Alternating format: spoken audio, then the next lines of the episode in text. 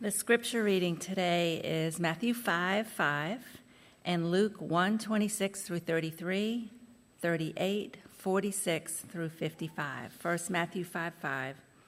Blessed are the meek, for they shall inherit the earth. Luke 1 26 through 33, 38, 46 through 55. In the sixth month, the angel Gabriel was sent from God to a city of Galilee named Nazareth, to a virgin betrothed to a man whose name was Joseph of the house of David. And the virgin's name was Mary. And he came to her and said, Greetings, O favored one, the Lord is with you. But she was greatly troubled at the saying and tried to discern what sort of greeting this might be. And the angel said to her, Do not be afraid, Mary, for you have found favor with God. And behold, you will conceive in your womb and bear a son, and you shall call his name Jesus. He will be great, and he will be called the Son of the Most High. And the Lord God will give to him the throne of his father David, and he will reign over the house of Jacob forever and of his kingdom there will be no end. And Mary said, Behold, I am the slave of the Lord. Let it be to me according to your word. And Mary said, My soul magnifies the Lord, and my spirit rejoices in God my Savior, for he has looked on the humble estate of his servant. For behold, from now on, all generations will call me blessed. For he who is mighty has done great things for me, and holy is his name. And his mercy is for those who fear him from generation to generation. He has shown strength with his arm. He has scattered the proud in the thoughts of their hearts. He has brought down the mighty from their thrones and exalted those of humble estate. He has filled the hungry with good things, and the rich he has sent away empty. He has helped his servant Israel in remembrance of his mercy, as he spoke to our fathers, to Abraham, and to his offspring forever. These are the words of God. They are absolutely true, and they are given to us in love.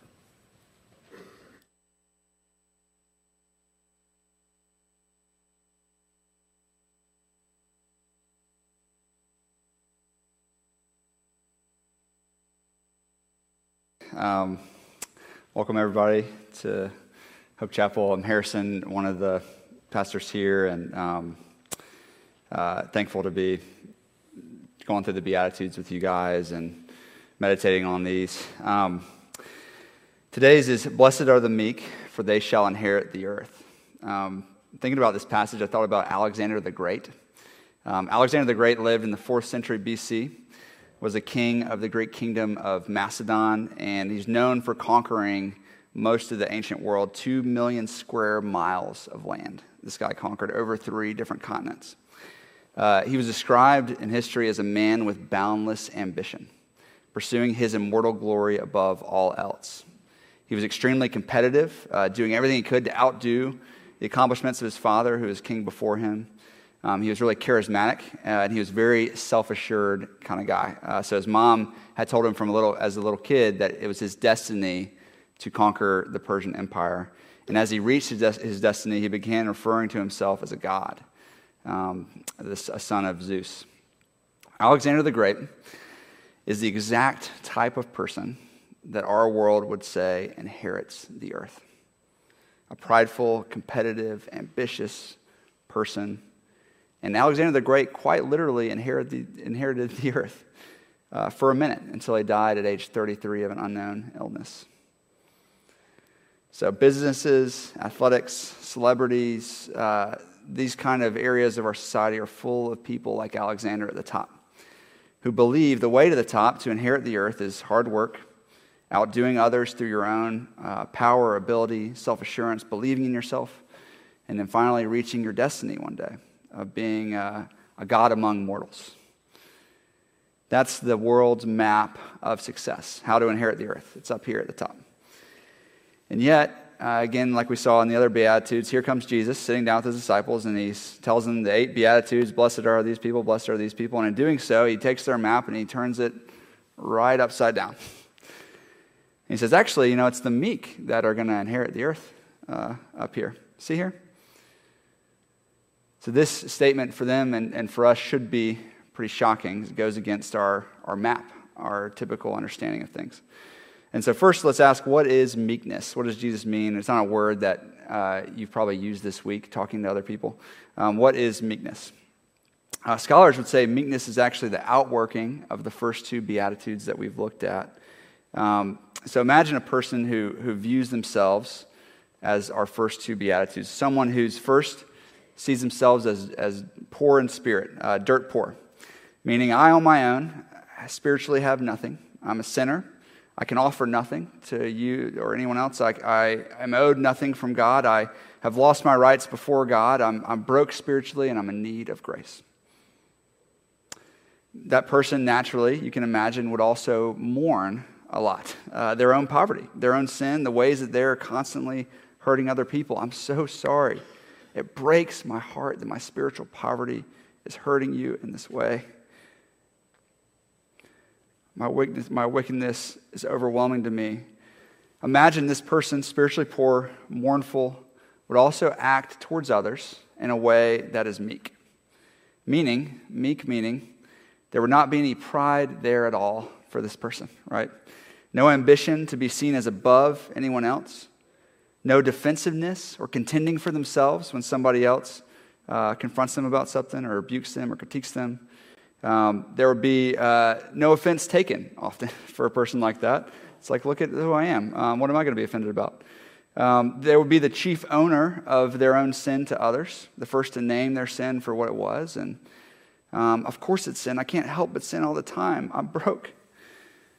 They would also be meek in terms of uh, their gentleness towards others, their patience with others. Even when others are sinning against them, they might say, Of course, you got angry with me. I get angry all the time for so much less than that.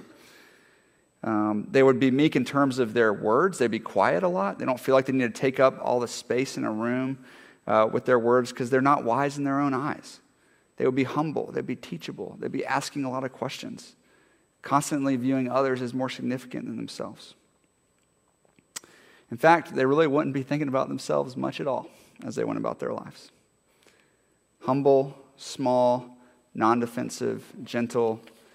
This is what the Bible defines meekness as. And Jesus says, in a world of Alexander the Great's, mark this person. Mark the young, poor girl in an unknown town of Nazareth who thinks nothing of herself. That person is going to inherit the earth. That person's going places. This beatitude is a, is a quote from a psalm, uh, Psalm 37, that has a theme of meekness throughout it. And, and the psalm describes a world full of people like Alexander the Great, people that are prideful, ambitious, that take over the world through uh, questionable means, that use their power to oppress the poor for their own gain. And the psalm speaks to the meek and lowly who are suffering in that system. And it says, Do not fret because of these evildoers. Don't be envious don't be filled with wrath and anger. Continue to be meek because the Lord loves justice. That's what it says. Don't contend for yourself, but be still and wait, and God will give you the desires of your heart. And the refrain that's repeated throughout the psalm is the meek will inherit the earth. The meek will inherit the earth. So Jesus is just restating this truth in the Beatitudes, but it's a different moment than Psalm 37. Now it's the, the turn of the tide when God has come to earth. The meek are on the cusp of finally truly inheriting the earth and the universe because the kingdom of heaven is here and its king is here. So this morning, I want to look at three examples that illustrate this beatitude for us. They illustrate the nature of true meekness and how that meekness does find favor with God and does inherit the earth. Uh, these are examples for us to meditate on and to pray to God to help us in our, in our pride to become uh, meek. So there's the first one is the humility of Mary, uh, which was the passage was read for you um, this morning, and the second is the forbearance of Moses. and the third is the gentleness of Jesus. So we've got Mary, Moses, and Jesus, and three different parts of meekness that, that they display. And I just need to say from the beginning Moses and Mary, they're far from perfect people, very much sinners like you and me. They do display uh, clearly what the Bible, what Jesus is referring to as meekness as sinners here. Um, we're going to do well to pay attention to them. But also, Jesus ultimately is the best display of meekness, uh, a whole different level given who he really is as God. So we're going to look at those three people. Um, but before we dive in, let me, let me pray for us. Um, Father, this is um, all these beatitudes feel counterintuitive, but this one feels the most uh, counterintuitive, the, the one that goes against our experience of the world so much. Um, Lord, we um, want to, to see your map clearly. We want to follow your map towards shalom um, when our whole world is going the opposite direction. And so, would you help us this morning to do that? Give us your eyes to see clearly um, the beauty of meekness and, and how and why you favor it, Lord. Um, and help us uh, more than that, Lord, than just seeing it. Help us to walk into that as a church. Help us to be a church of nobodies. Um, pray this in Jesus' name. Amen.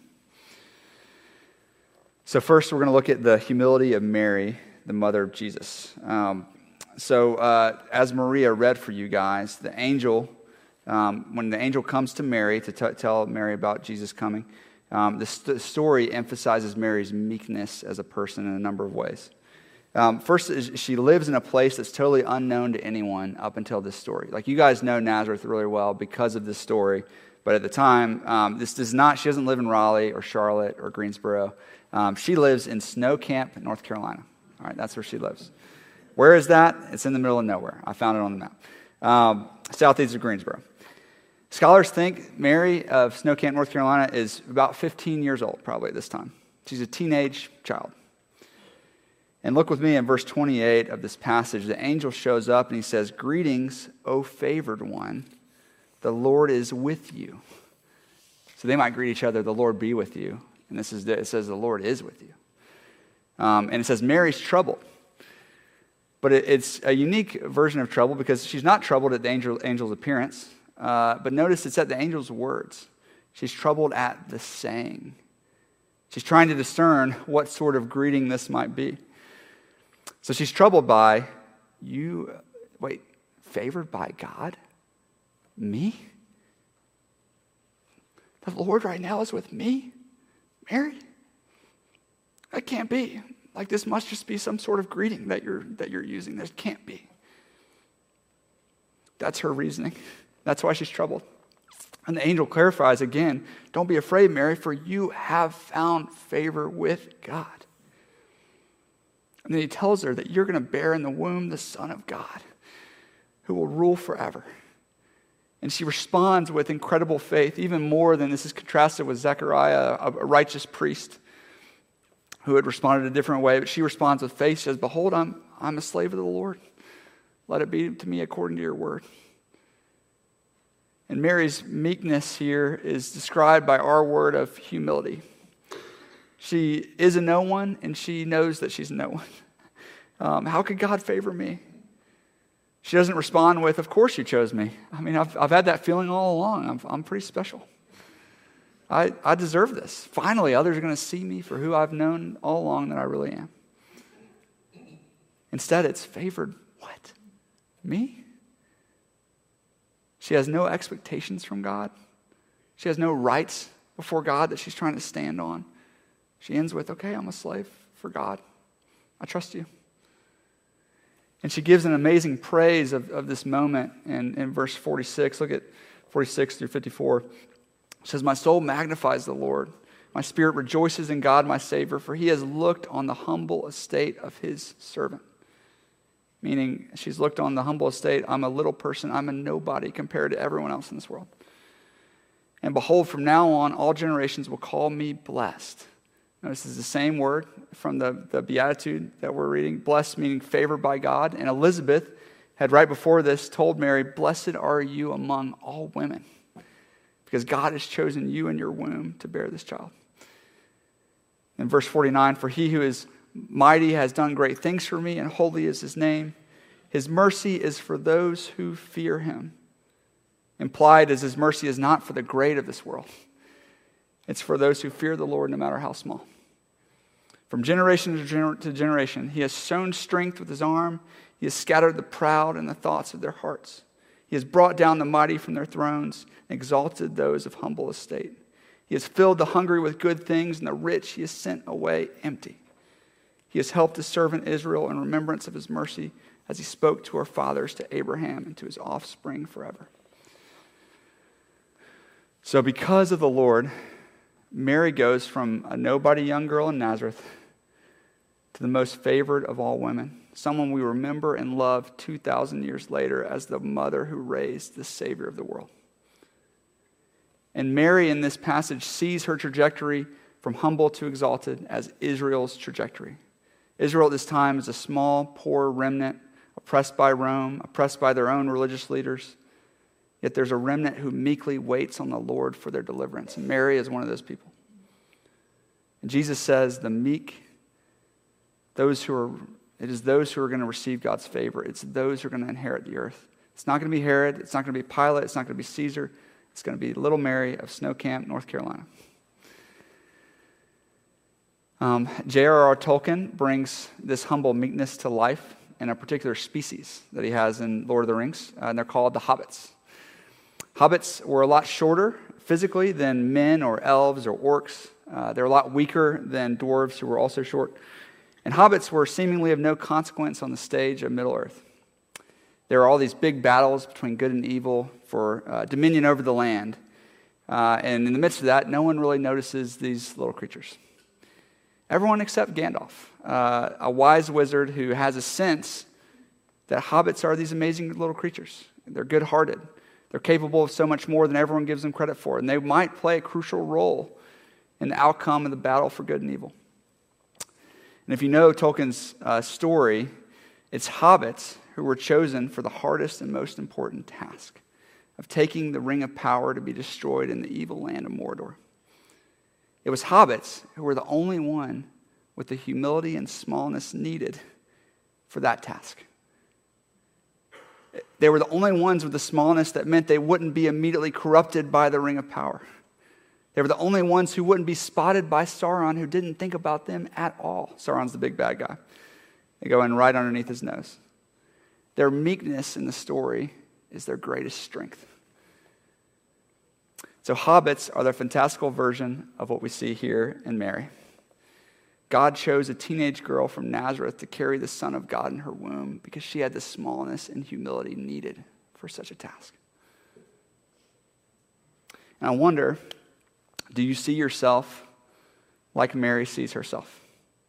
As a little hobbit of no consequence to anyone? How important might you consider yourself on God's stage of the world? If an angel appeared to you and said, Hey, God shows you favor, is your, would your reaction be shock? I'm a nobody. How could that be? Or instead, would you feel like I'm a somebody who might deserve some favor? I might deserve some more tasks and some more power and some more consequence in this world. Finally, someone's seeing me for who I really am. Another way to consider humility, this sort of humility, is how much time do you spend thinking about the importance and specialness of others in your life compared to the amount of time you spend thinking about your own specialness and how that's yet to be discovered by everyone around you? Jesus tells us, Blessed are the meek. And if we hope to inherit the earth, we have to become small. Jesus says, like little children.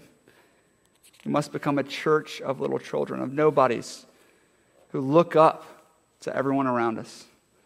And only the Holy Spirit can bring us there. So that's the first example is, is the meekness and humility of Mary.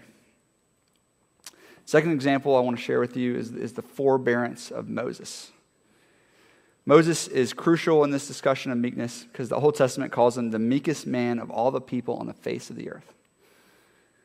It does so in a story uh, in Numbers 12 when his meekness is especially on display. And Moses led uh, the people of Israel out of Egypt, if you remember, through the wilderness to the promised land. And um, even though he was God's appointed leader, his, his power and his, his role is questioned often by people um, that, that, are under him. And, and, in this story, it's Miriam and Aaron, uh, Moses' number two and number three, who make a, a move to grab power from him. Um, they use some dirt they have against him, a, a second marriage that he has to a foreigner. Um, and they kind of spread that word to everybody and then call his credentials into question and say, um, Has the Lord indeed spoken only through Moses? Has he not spoken through us also? Meaning Miriam and Aaron. Um, what they're saying is, uh, shouldn't, I mean, he's got this questionable stuff. Shouldn't we be the leaders, really, of all this stuff? God uses us too, right? Same way. When they say this, uh, we get no response from Moses in this story. He's there. We don't hear a response. He doesn't defend himself or try to fight it. He doesn't try to explain away the concern uh, towards his marriage. He doesn't throw dirt back on them or try to grab the power back from them. Um, but rather, it's this very moment in the text that it just says, The man Moses was very meek, the meekest person on the face of the earth. But then it says, But the Lord heard it, uh, meaning their challenge. Uh, they're speaking against Moses. And the God in his presence then appears in a tornado and calls Miriam and Aaron forward. And God says, Hear my words. There's a prophet among you, like you guys, I, the Lord, make myself known to him in a vision. I speak with him in a dream. It's not so with my servant Moses. He is faithful in all my house. With him I speak mouth to mouth, clearly, not in riddles, and he beholds the form of the Lord. Why then were you not afraid to speak against my servant Moses? And the anger of the Lord was kindled against them, it says, and he departed. And when he departs, Miriam is struck with leprosy immediately. It says her skin becomes like snow and her skin is half eaten away. And guess what Moses does at this point? Meek Moses, when he sees Miriam, he get, becomes distraught and falls on the ground and pleads to the Lord to forgive Miriam. Oh, God, heal her, please. And God agrees to do so after a week. Um, that's our second story of meekness on display in Scripture meekness in leadership, and it's meekness in the form of Moses' forbearance. Forbearance uh, can be defined as restraint from an action. Uh, it's self control in a hard situation. Legally, it's when you restrain from exercising a legal right that you could exercise. Moses forbears in two ways. First, he doesn't contend for himself when they criticize his marriage or his position of power. He's non defensive.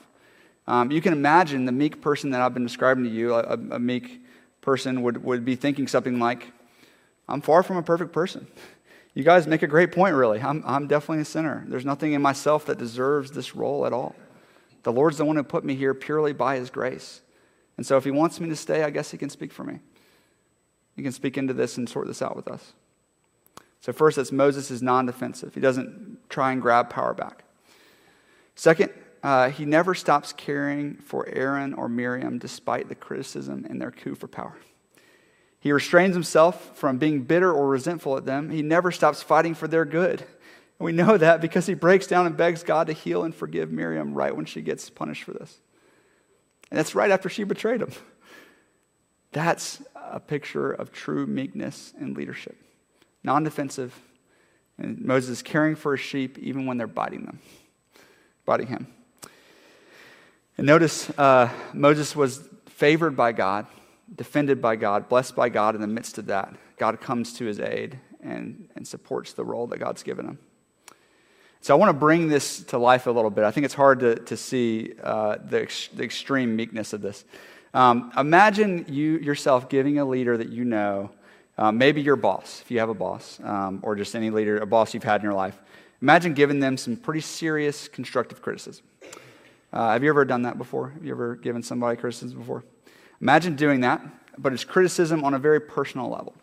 Something about his marriage and how that should disqualify him from his job. How, how do you imagine your boss is going to receive that criticism? Does he receive it well? So imagine first he receives that with meek forbearance, he, meaning he doesn't get defensive. He doesn't say, What are you talking about? He doesn't dismiss you like, You don't know anything about me. What do you mean? He doesn't try to get back at you. What about, what about your marriage? You know?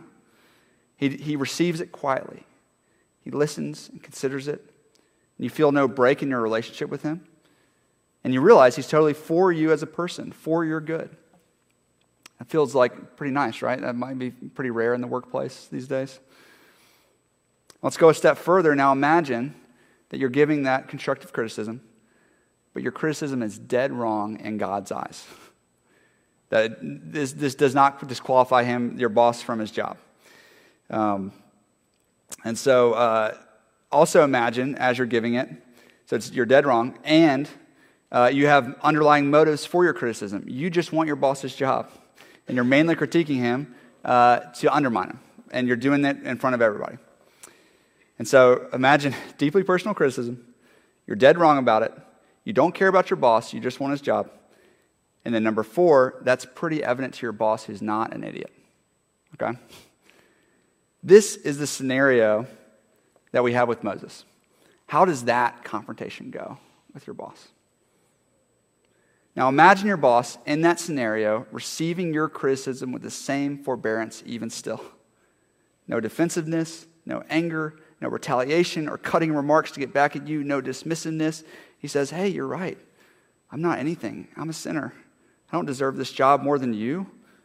In and of myself, I don't deserve anything. God, I guess God can or someone else can help us sort this out. And all the while, your boss remains for you as a person, totally for you and for your good. He's saying stuff like, if this comes out, I really don't want you to lose your job. Like, let's try and figure out what went wrong here and how we can help things go better. Like, I don't want you to suffer anything from this. I wonder, have you ever met somebody like that? That's the, the, the forbearance that we see in Moses, and that's why he's the meekest person on the face of the earth. And I wonder if you can imagine a person like that. What would it be like to work for someone like that? What would it be like to do conflict at work with someone like that? What might it be like to be married to a person like that? Or to be the child of a person like this? What would it be like to be in a political conversation with somebody like that? Or to be the, the neighbor or friend or in a community group with someone who is actually meek like that.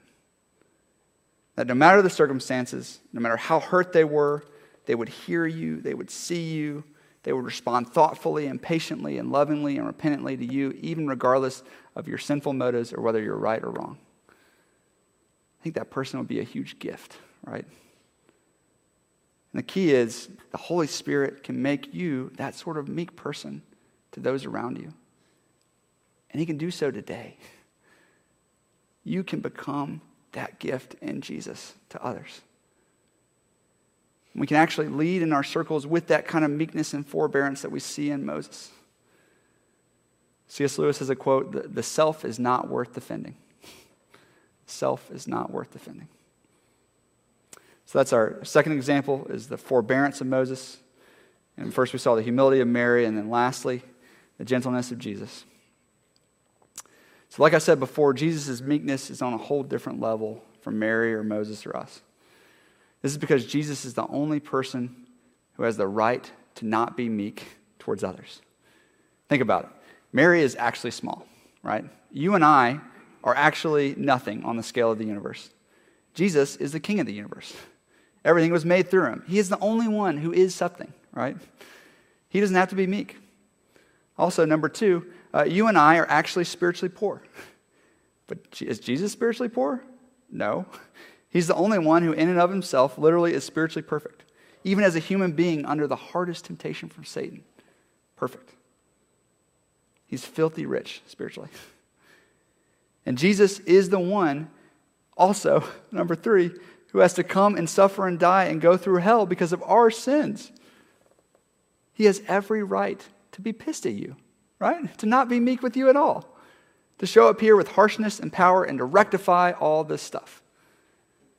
And yet, how do we see him come? Behold, your king is coming to you, humble, meek, and mounted on a donkey, on a colt, on the fowl of a beast of burden. Donkeys for them symbolized humility and they symbolized peace. A king riding a donkey and not a horse was a humble king, and he was definitely not going to war. Um, he was not going to harshness, he was coming humbly for peace. And this is Jesus. He was born to a 15 year old Mary in Snow Camp, North Carolina, a carpenter's son with no beauty or appearance that you would mark. He chose to become small. And how did he treat us when he arrived? Um, Isaiah gives us two kind of encompassing images that explain Jesus' interactions with people. And Isaiah says, A bruised reed he will not break, a faintly burning wick he will not quench. First image is of a reed. You can imagine is already bruised and cracked a little bit. Um, that's your life. You're on your knees. You're broken by your own sin and the sin of others. You're waiting destruction. You're miserable. Second image is of a candle. Candle of your life and your soul is about to go out. It's burned all the way down. Your sins overwhelmed you. It's melted down to almost nothing. It flickers once for the last time. And this is what Jesus sees when he arrives. There's a bunch of bruised reeds and faintly burning wicks. And Isaiah says he's not going to break that reed or quench that candle. He will, with compassion, with tears, gently take them in his hand, care with them with every fiber of his being, and nurse them back to life. And the reed will be whole again. The candle will burn again and become a fire. That's the gentleness and meekness of Jesus. This is exactly what you see when you read about his encounters with people in the Gospels. The woman at the well, the woman caught in adultery about to be stoned, the woman washing his feet with her tears in her hair, Matthew, the tax collector, sitting in his booth in his shame and guilt. A bruised reed he will not break, a faintly burning wick he will not quench. Even the Pharisees, Jesus reasons with them over and over and over again. Even Pontius Pilate, even Judas Iscariot, who Jesus knows will betray him, are treated gently by Jesus. In this very Sermon on the Mount, Jesus is nursing back to life the faintly burning wicks, listening in. If you are poor in spirit, if you are mourning, if you are meek, you are favored by God right now. Yours is the kingdom of heaven. See Him bringing them back to life. Come to me, he says. I'm here for you. I'm gentle and lowly in heart. And with me, you will find rest for your souls. That's the gentleness of our Savior Jesus towards us. And this means two things for us. First one today is what better place do you have to go with your sins than to a guy like this?